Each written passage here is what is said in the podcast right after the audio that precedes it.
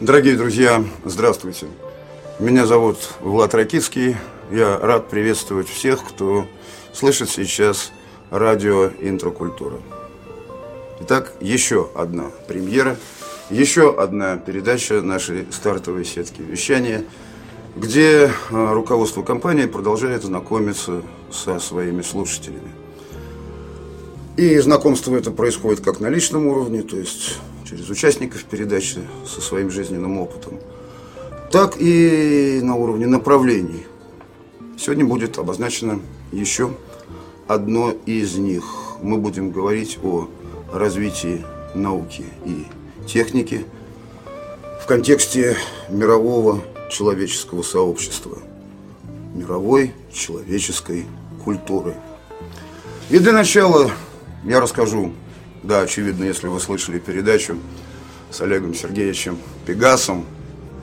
Еще одну историю из детства. Там было, и здесь. Детство – это хороший ресурс. Будучи лет 45 от роду, но оставаясь в душе тем же 13-15-летним подростком, зашел я некогда в магазин игрушек. И увидел там модель самолета. Модель радиоуправляемую, то есть она, согласно заявленной на английском языке, который я кое-как освоил, э, инструкции должна летать. И я подозвал продавщицу и спросил девушка, а на чем работает двигатель у этого самолетика? Она совершенно ошалела на меня, посмотрела и пролепетала на батарейках. И не менее удивленно повторила на батарейках, вопросительно посмотрела на меня. Ее, очевидно, интересовало, что вызвало э, такое мое изумление. А в моем сознании всплыла картинка из детства. Э, лужок где-то за школой или дворцом культуры в провинциальном подмосковном городе. И там соревнования авиамоделистов – и вот они эти свои самолетики с бензиновыми двигателями запускали следующим образом. Я просто помню перемазанную машинным маслом, э, окровавленную руку одного из юных изобретателей, который пытался ударом по, профи, э, по пропеллеру завести двигатель внутреннего сгорания. И если возникали вопросы относительно электрических двигателей, так, значительно и снисходительно улыбаясь, говорили, ну, не сдвинет даже батарейку, не сдвинет даже себя. И для меня было совершенно очевидно, что технологическая ситуация в этом вопросе существенно за это время изменилась. Таким образом, невольно возникает э, тема относительно реального развития современной науки. Э, если вы припомните, в нашем пилотном трейлере э, был обозначен вождь Сиэтл, реальная историческая фигура, который в 1856 году написал речь, письмо некоему вождю Вашингтона. И с тех пор прошло уже порядком времени. Что изменилось, в том числе в области познания, в области человеческого познания самого себя, окружающего мира, Вселенной – и пользующегося при, при этом инструментами фундаментальной науки. Э, меня больше интересовал э, период времени, и очевидно, ну, где-то так оно и будет, после окончания Второй мировой войны до сего времени. Мой коллега, которого я с удовольствием представляю, зовут его Алексей Черников, генеральный директор проекта, все-таки предложил за точку отсчета речь написания, э, время написания этой речи в 1856 году. Вот. Ну и, очевидно, представившись и поприветствовал своих первых слушателей, Алексей расскажет о своем такого рода выборе. Добрый день. Выбор определяется тем, что в период, э, ну, эта речь не была написана, то есть она была озвучена и записана писцами, то есть это было обращение фактически, э, и обращение, которое было некоторым образом пророческим. То есть в этой речи говорится о тех э, проблемах, с которыми столкнется цивилизация, наступающая на, казалось бы, дикий народ индейцев, потому что в наступающей цивилизации просматривались те проблемы и ну, больные места, которые впоследствии и развились. То есть современная цивилизация в большей степени обращает внимание на самость, на собственное я, забывая о том, что находится она по сути в лоне природы, в лоне среды обитания, о которой как бы имеет представление лишь о как предмете потребления. А хотя на самом деле это не так. Это колыбель, это то, что сохраняет человека, то, что его питает, наполняет и э, позволяет э, ну, быть счастливым. Потому что не будет среды обитания, не будет человека. Это очевидный факт, поэтому человек он не является царем, хозяином, он является дитя, дитя природы. А, поэтому, да, вот я обуславливаю начало отсчета именно тот момент, когда, казалось бы, не был понятен и очевиден выбор в пользу того или иного пути, поскольку не было каких-то последствий. Вот. На историческом вот этом промежутке времени а, прошел период индустриализации, и сейчас налицо все те факторы, которые можно наблюдать и которые можно подробно разобрать в цифрах, статистиках, в чем угодно, в килограммах, а, в количествах выбросов и прочем. То есть, а, так скажем, это превратилось в соизмеримый фактор. Отлично, Алексей, спасибо. Я услышал совершенно ключевое слово, которое, очевидно, объясняет мой выбор что была некая точка совершеннейшей очевидности, что необходимо выбрать определенный дальнейший путь развития. И, очевидно, 1945 год был очередной такой точкой, и вот в промежутке где-то 45-49 годы человечество делало очередной раз этот, очевидно, необходимый выбор, вот, но сделало его достаточно специфическим.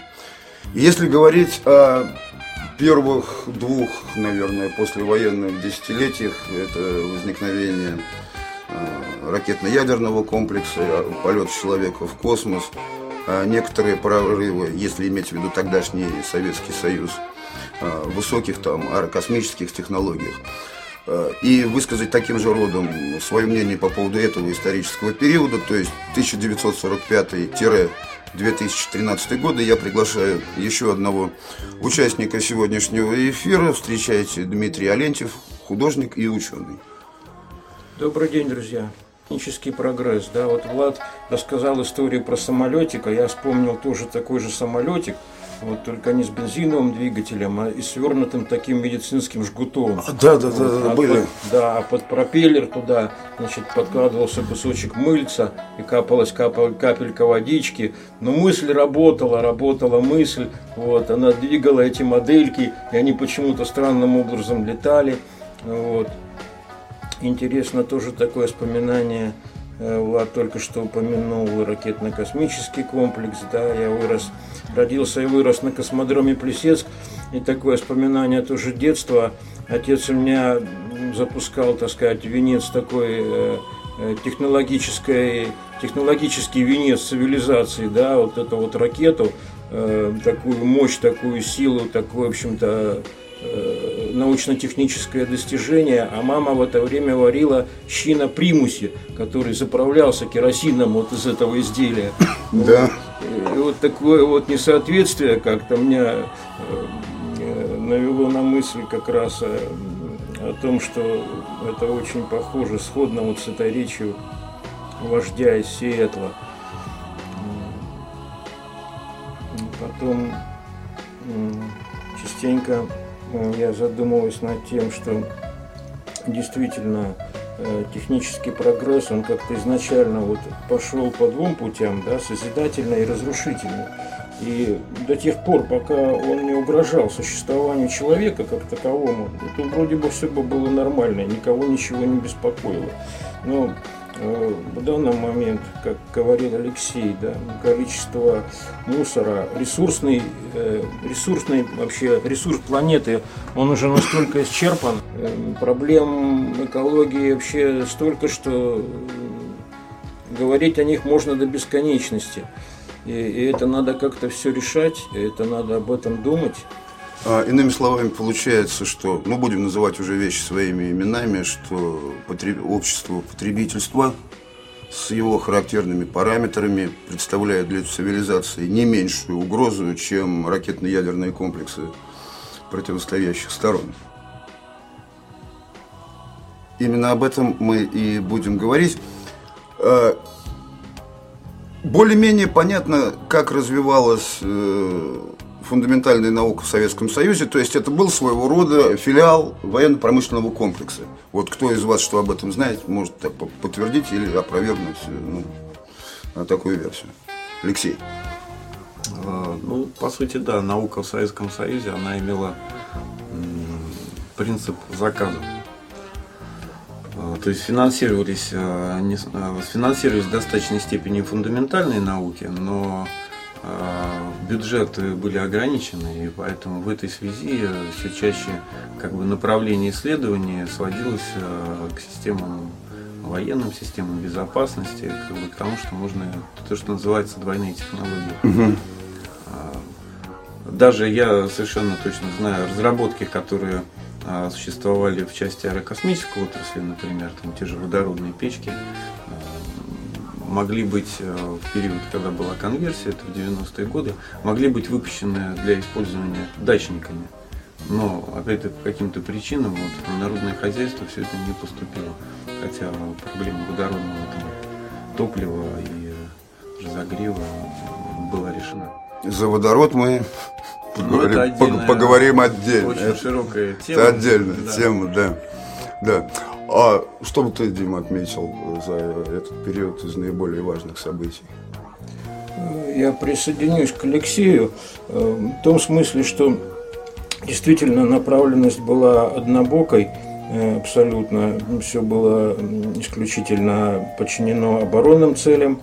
Э, в принципе, мы являемся да, изобретателями того же памперса, с которым полетел Гагарин, вот, э, изобретателями тефлонового покрытия, которое можно было все это использовать, естественно, и, и в других целях, но это не использовалось, э, потому что задача ставилась одна. Вот, второй задачи как бы не стояло. Э, народ проживет и так, как говорится. Вот что бы я мог сказать по этому поводу. А, спасибо. Очевидно, мы возьмем первую в сегодняшнем эфире музыкальную паузу и послушаем, например, послушаем, например, Жана Мишель Жар, композиция «Oxygen».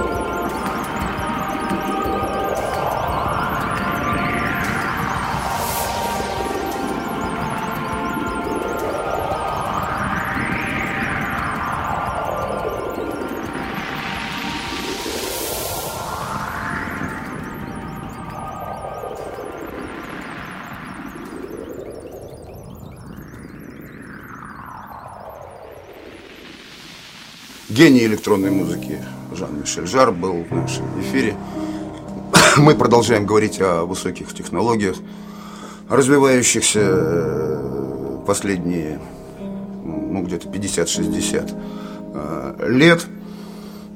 Падение железного занавеса и ну, упразднение или практическое упразднение фундаментальной науки в Советском Союзе, по крайней мере в том э, виде, в котором она была, ну потому что не те источники финансирования, объемы финансирования, все это понятно, там э, разного рода э, пере, переориентации. Так хочется что-нибудь съязвить э, по поводу последнего слова. В течение этого времени теоретически можно было допустить, что в этих лабораториях, в умах ученых, которые занимались соответствующими изысканиями, могли возникнуть технологии, которые бы сейчас представляли серьезную опасность для вышеозначенного общества потребительства. Алексей. Э, ну, так скажем, для общества потребительства технологии, наверное, не могут представлять опасности, потому что ну, на то общество потребительства, что оно может потребить любые технологии. Главное, чтобы это соответствовало принципам. То есть престижно, удобно, как бы, поскольку общество потребительства никто не считает ресурсом. Угу. То есть, ну, известно, что 90% а, добытых ресурсов в результате переработки попадает на свалки, и только 10 превращается в изделие. А, это факт. Значит, для того, чтобы что-то поменять, э, должна поменяться сама идеология. То есть э, те принципы, которые заложены в систему общества потребительства, они изначально кривые поскольку человек как единица ставится во главу, а природа, опять-таки, это лишь предмет для потребления. Вот. И нет, э, так скажем, связи во времени между прошлым и будущим. То есть э, процесс не рассматривается с точки зрения перспективы временной, а лежащей далее там, ну, двух-трех поколений. Потому что если мы возьмем динамику развития процессов и ее продлим элементарно на там, столетие, то мы поймем, что а, крах, он уже вот он за дверью. И это крах весьма существенный экологически. Ну, он ощутим, да. И это ставит под угрозу вообще существование вида как такового на Земле. Мнение Дмитрия меня вот такое интересует. Насколько эта опасность может ощущаться молодыми людьми? Чувствуют они ее или нет? Да, вы знаете, я меня приглашали в школу с лекциями, я читал лекции по поводу значит, э, таланта человека и, э, в общем-то, реализации этого таланта. И я увидел э, такой очень живой интерес со стороны старшеклассников – вот. У них есть э, определенная система протестности, хотя они еще, правда, ее не осознают. Вроде бы, причем я читал лекции в такой привилегированной школе, где, значит, ученики достаточно состоятельных родителей, и вроде бы у них все по жизни замечательно, и все у них есть, вот, но вот есть какая-то протестность. То есть человеку чего-то не хватает, внутреннему миру человека чего-то не хватает. Внешне вроде бы все нормально, все в порядке, но внутри что-то вот какая-то дисгармония. Э, это, это у молодых людей э, заметно очень, очень четко. И они с живым очень интересом слушают э, о том, о чем я им рассказывал. Это так. Вот. Что еще хотел бы сказать? Я почему-то вспомнил, когда говорил только что Алексей, да, классика э, стоицизма Зенона, он говорил еще две с половиной тысячи лет назад, что человеку вновь надо встретиться с самим собой, с природой и с другими людьми. Две с половиной тысячи лет назад. Поэтому Сейчас как раз такой момент настал, мне кажется, назрел настолько я, я, ясно и ярко, что уже дальше просто отступать некуда. Действительно, э, крах э, буквально за дверьми.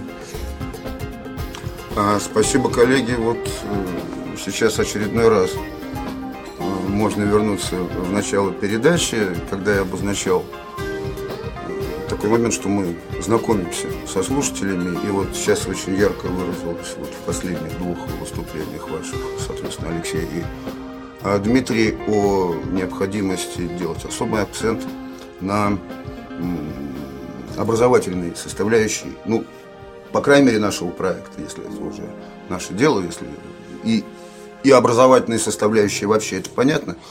Немного можешь рассказать слушателям, как это будет происходить, прежде чем мы возьмем очередную музыкальную паузу и таким образом закончим первую часть передачи. Вам последнее слово. А, будет происходить в самом проекте в составе? Да. А, ну, проект э, имеет э, различные редакции. А, каждая редакция готовит свой блок передач. Значит, ну, это редакция литературная, редакция музыкальная, редакция научная, редакция философская. А, в части, ну, если расшивать, скажем, научную редакцию, то это редакция, относящаяся и к технологиям а, современным, те, которые там, даже некоторым образом бывают противоречат существующим постулатам. Значит, это и представлены и фундаментальная наука, и экспериментальная наука, то есть два взгляда. И как следствие этого в научной же редакции могут быть представлены различные модели а, общества, там, экономик, а, то есть то, что а, может позволить э, в перспективе оптимизировать процессы и природопользования, и процессы социальные, процессы управления потоками логистическими, там, государственными. То есть э, то что, то, что в любом случае оптимизация, она всегда, это знает любой экономист, в общем-то, и тот, кто занимается промышленностью, оптимизация ведет к экономии. То есть это сохранение ресурсов. И, в общем, это та а, стадия, к которой подошло человечество. То есть нужно осознать. Первое, это так называемый провести мониторинг, исследование, что в большей степени уже сделано – имеются различные группы ученых во всем мире, которые занимаются где-то разрозненно, а, где-то это под эгидой ООН происходит, там ЮНЕСКО, различных организаций, есть различные исследования в этой области. В общем-то, просто их нужно систематизировать, а, оценить а, последствия там и вообще факторы, наносящие ущерб, и как это делается обычно в системах, когда приходит антикризисный управляющий, то есть, грубо говоря, разработать комплекс мер и начать его реализовывать. То есть э, все решаемо, э, потому что главное вовремя включиться. И сейчас уже та стадия, когда нужно начинать. Угу. Нужно начинать. Э, и сейчас мы продолжим уже начатую музыкальную линию нашей программы и послушаем какую-нибудь высокотехнологичную композицию ну, например, Стиви Вандера, но это не будет I Just Call To Say I Love You. Найдем что-нибудь посерьезнее в его высокотехнологичном и высокоэкологичном творчестве. Человека, который ни разу в жизни не видел этот мир. Оставайтесь с нами.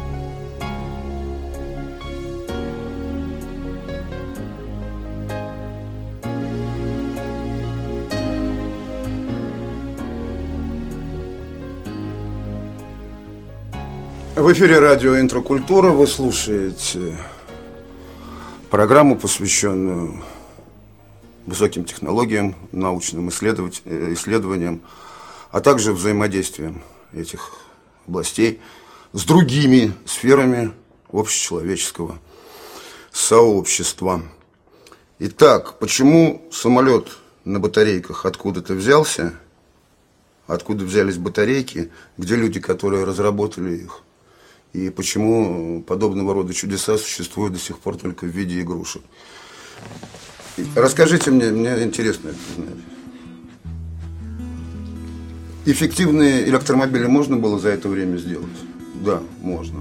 Ну, я могу сказать немножко. Вот, рассказать. мопеды электрические я видел. В принципе, ну, в самом углу салона просто как нераскрученная модель для дебилов уже. Вот, вот я видел э, э, такое развитие с батарейками.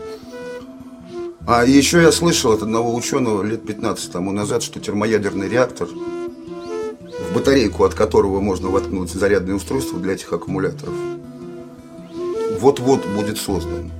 Мы говорили о водороде. А куда это все вдруг спряталось? А это позиционировалось, я помню, в советской школе. Вот-вот. Неисчерпаемые источники энергии. Точка. Давно закончил я эту школу, спрашиваю лет через 20 у ученого, работающего в этой области. Вот-вот будет. Вот-вот будет. Ну, то есть, э, я поддерживаю связь с коллегами. И вот это вот-вот длится десятилетия. Что происходит? Вы можете рассказать? Я думаю, слушатели замерли. Ну, значит, э, да, есть э, разные разделы энергетики. То есть э, одна из, одно из направлений это различные там, ядерные, термоядерные реакции. Э, Это такой сложный раздел. Я не смогу, к сожалению, здесь достаточно тонко поведать состояние, но могу сказать, что, конечно, реакции медленного распада они уже управляемые, то есть существуют, есть различные химические элементы. Термоядерная реакция. А, Управляемые. Да. Мгм. А, Есть элементы химические, которые производят реакцию а, на протяжении тоже длительного периода времени, это 3-5 лет. А, То есть, иными словами, технологически на данный момент уже решены вопросы, связанные с, со снабжением, например, любого из устройств бытовых встроенным источником питания на весь период а, его срока службы. То есть 3-5 лет этот источник может, грубо говоря, питать данное устройство. Вот. Но сейчас там речь о размерах, стоимости получения металлов. а, То есть теоретически это а, возможно? Да, есть а, просто как всегда есть, э, скажем, решенные в части состава а, этих элементов э, технология. Но, например, для того, чтобы сделать этот состав более дешевым, есть э, там некие способы, которые еще как бы не доведены до промышленных способов. Есть это такой процесс, когда уже самое главное, сам принцип решен, и остается технологически доработать, э, довести, так скажем, компоненты до приемлемых э, ценовых категорий, а это связано уже с промышленным производством. В первую очередь, когда оно будет внедрено, когда технология будет запущена, она станет массовой, то все это, ну, я могу прогнозировать в течение 3-5 лет э, уже Это могло выход- бы быть выход подобных запущено. устройств, да, он может быть спокойно совершенно. Ну, вот. А второй момент это получение энергии а, из восполняемых источников, то есть, ну, скажем, солнечные батареи, известные, известные всем. То есть э, подложки, они существуют уже не- достаточно долгое время. Там, Подложки? Десятилетия, да. Ну, А что это кремниевые, ну, вот А? сами элементы, кремниевые, Ага. солнечные батареи. Значит, он позволяет получать э, энергию, преобразовывать ее из солнечной энергии. Но э, до недавнего времени существовавшие элементы, они были не очень эффективны э, с точки зрения КПД. Вот, потому что не воспринимали не весь спектр, то есть когда там солнца нет, ничего не дает. Вот. И а, сейчас эти проблемы в большей степени решены. То есть элементы современные, они воспринимают уже несколько спектров излучения. А, Более того, а, решены такие проблемы, как а, создается напыление на существующие уже кремниевые подложки. Э, И это напыление позволяет, ну, буквально там несколько молекул, значит, позволяет э, улавливать фотоны, там, ну, вообще, значит, э, энергию, как в ловушку.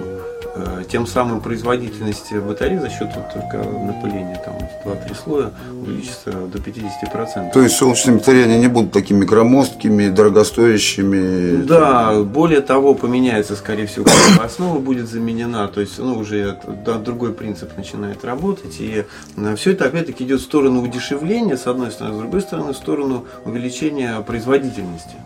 Вот, это то, что касается восполняемых источников. А, Плюс а, не стоят процессы на месте, связанные с изучением вихревых а, а, технологий, вихревых. Это какие-то магнитные ветры, если я правильно понимаю, не ну, совсем. Вихри это Ну, то есть электричество занимался Шаубергер.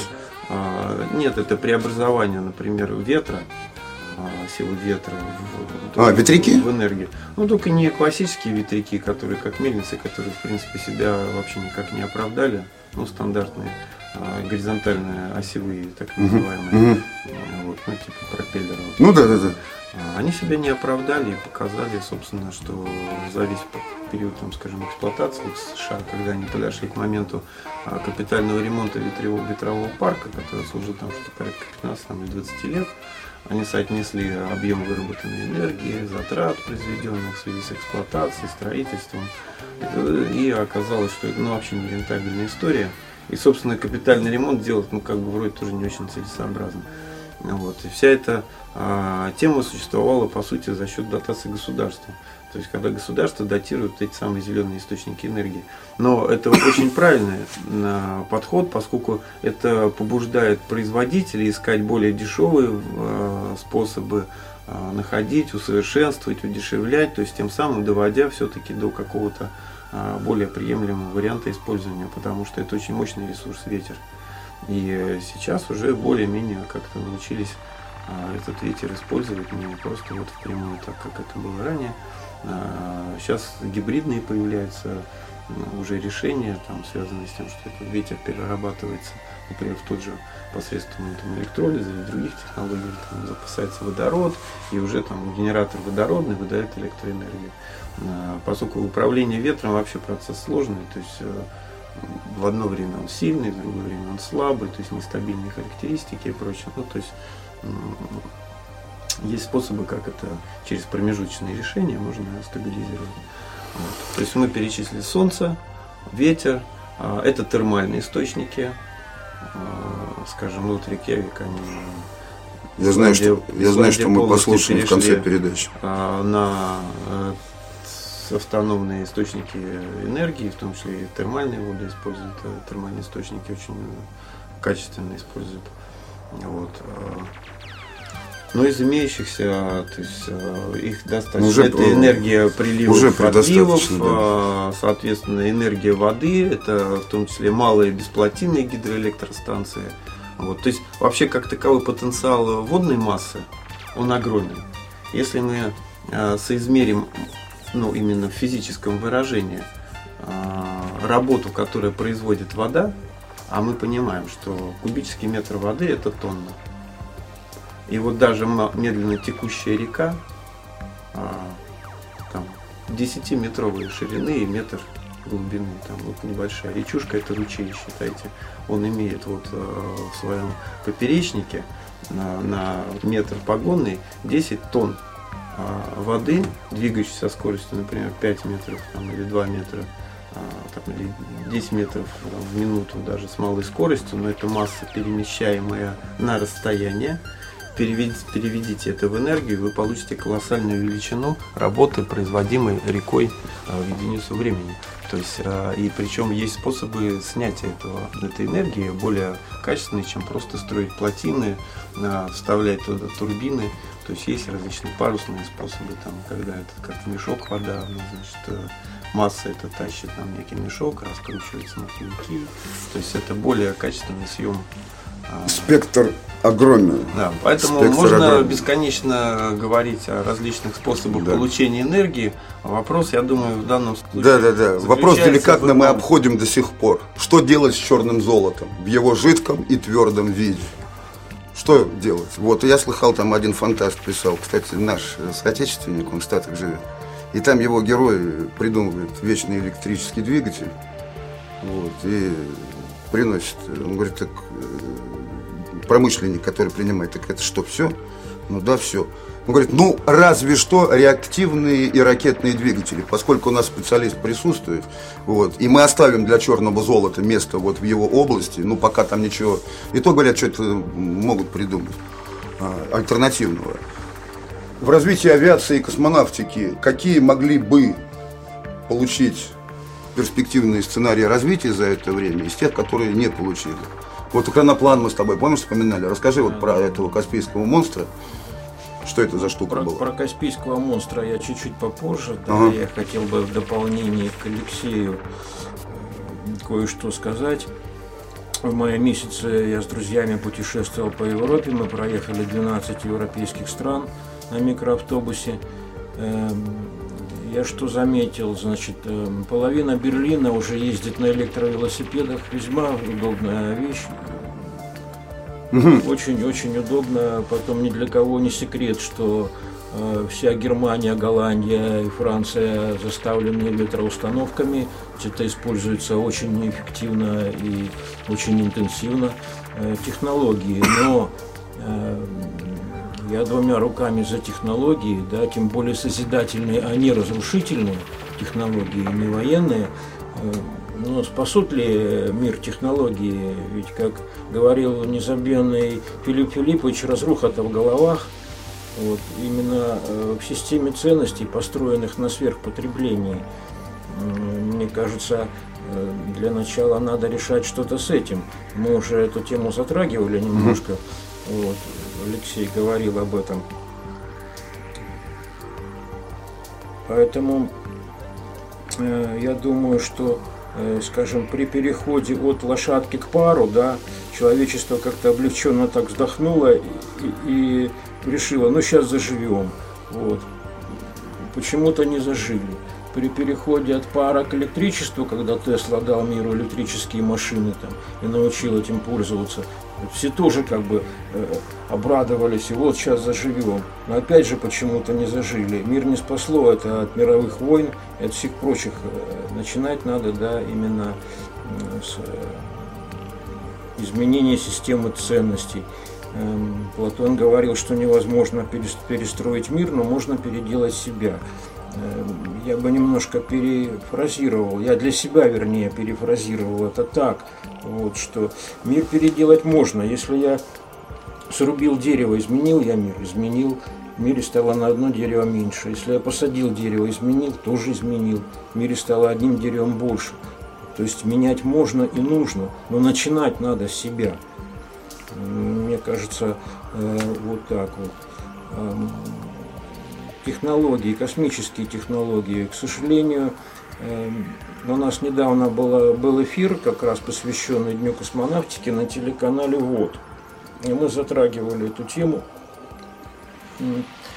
Эм, наша беда остается той же, что и была. У нас, опять же, э, все наши космические технологии а, направлены исключительно только э, в оборонных целях.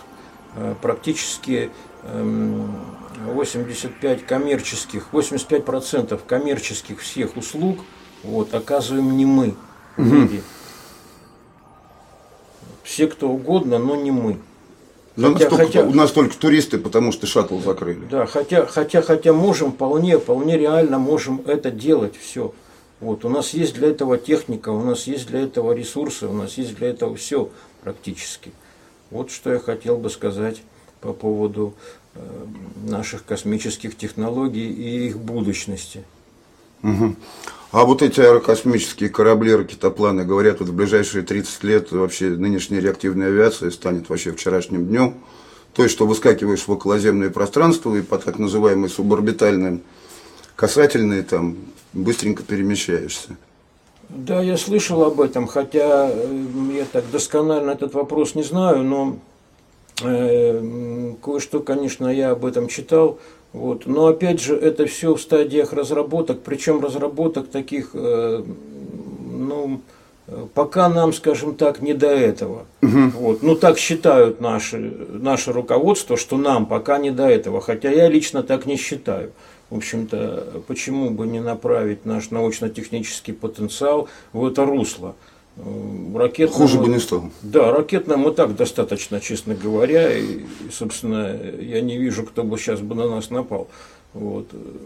Но иного мнения придерживается руководство ракетно-технического комплекса. Им привычнее, им удобнее и привычнее заниматься тем, чем они занимались всю свою жизнь. То есть ленность. Да, ленность. да, да. Ленность в законе. Вот. И если чуть-чуть снизить потенциальный там, возможный к построению летательный аппарат. Мы упомянули про экранопланы. Э, я помню документальный фильм про это произведение технического э, искусства. И там сказали, что, в общем-то, основная причина была несостыковка ведомств, и поэтому, в общем, не знали, что с ним делать, и накрылся, в общем-то, уникальный. Э, для слушателей объясню, кто не видел этого фильма или не знаком с темой. Речь идет о, э, ну, можно сказать, гидросамолете на воздушной подушке, который с легкостью превращается из судна в самолет, сравнительно невысоко летящий, но, тем не менее, это самолет, и может приземлиться практически на любой местности. Правильно я объяснил, да? Да, совершенно верно. Я не помню сейчас э, фамилию конструктора, достаточно известный конструктор. Uh-huh, uh-huh. Вот. Э, кстати, он как-то трагично у него закончилась и судьба, насколько я помню. И, в общем-то, благополучно, как многое у нас, так сказать, благополучно этот проект э, похоронили. Ну, к сожалению, такое часто бывает.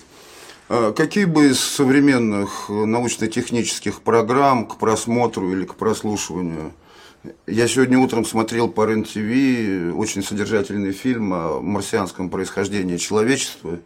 Вот был вообще в ужасе от того, что закачивается в мозги э, сограждан. Вот. А, но, тем не менее, у меня есть любимый канал, мне, допустим, очень нравится History, вот, сравнительно неплохой 365, вот. Дим, ты что смотришь, когда хочешь про науку? Ну, практически Discovery, то же самое. Практически то же самое, да. Я смотрю э, и Discovery, и History. Вот. Вот как раз Алексей нашел тут Каспийский мотор. А, вот он, Ростислав Алексеев, Алексеев, да, да, да, да. Потрясающая машина. Фотография внушительная. Ну, слушатели могут посмотреть, там в статьях где-нибудь будут фотоматериалы. А, к этому эфиру, который, тем не менее, медленно, но верно близится к своему логическому завершению. Итак, мы а, обозначили темы высоких, альтернативных аэрокосмических технологий. Мы признаем за ними серьезный а, образовательный аспект, а который, в свою очередь, признается важнейшим аспектом нормального, достойного человеческого существования, которого категорически не хватает в современном человеческом сообществе. К сожалению, российское общество не является серьезным каким-то исключением, скажем так. И буквально по два слова от моих нынешних коллег. Напомню, Алексей Черников и Дмитрий Алентьев сегодня были с нами в эфире радио «Интрокультура». Алексей. Ну, я хотел бы а, пожелать успехов всем слушателям, а, безусловно, и сказать а, о том, что те проблемы, которые мы поднимаем, мы озвучиваем их не для того, чтобы посеять панику в умах или что-то вызвать какое-то ну, негодование по тому поводу, который происходит. Мы говорим об этом лишь для того, чтобы обозначить необходимость уже сейчас принять какое-то решение и начать движение в сторону а, улучшения, потому что каждый из нас на своем месте способен сделать то маленькое чудо, а, которое а, выведет нас из этого вот курса кривого и ну, позволит просто нашим правнукам уже как-то с большей надеждой взирать в будущее. Вот. Технология – это лишь способ но без э, формирования правильного отношения к э, месту э, ни один способ не работает. Спасибо. Спасибо, Дмитрий. Я почему-то опять вспомнил своих любимых стоиков. Вот. Три добродетели стоиков, они почему-то складываются так удивительным образом да, в слово «рус». Разумность, умеренность, справедливость. Вот это главное, я считаю. Без этого технологии работать не будут. Вернее, они будут работать, но работать не в нужном направлении, не на благо человечества, а скорее наоборот. Вот что я хотел бы сказать. Спасибо. И поэтому, дорогой наш слушатель, ясно тебе или нет, не сомневайся в том, что мир таков, каков он есть. Однако, пусть это не заслоняет от тебя подлинного благородства. Многие стремятся к возвышенным целям, и всюду жизнь полна героизма. Будь внимательным и постарайся быть счастливым. С вами был Влад Ракетский. Услышимся.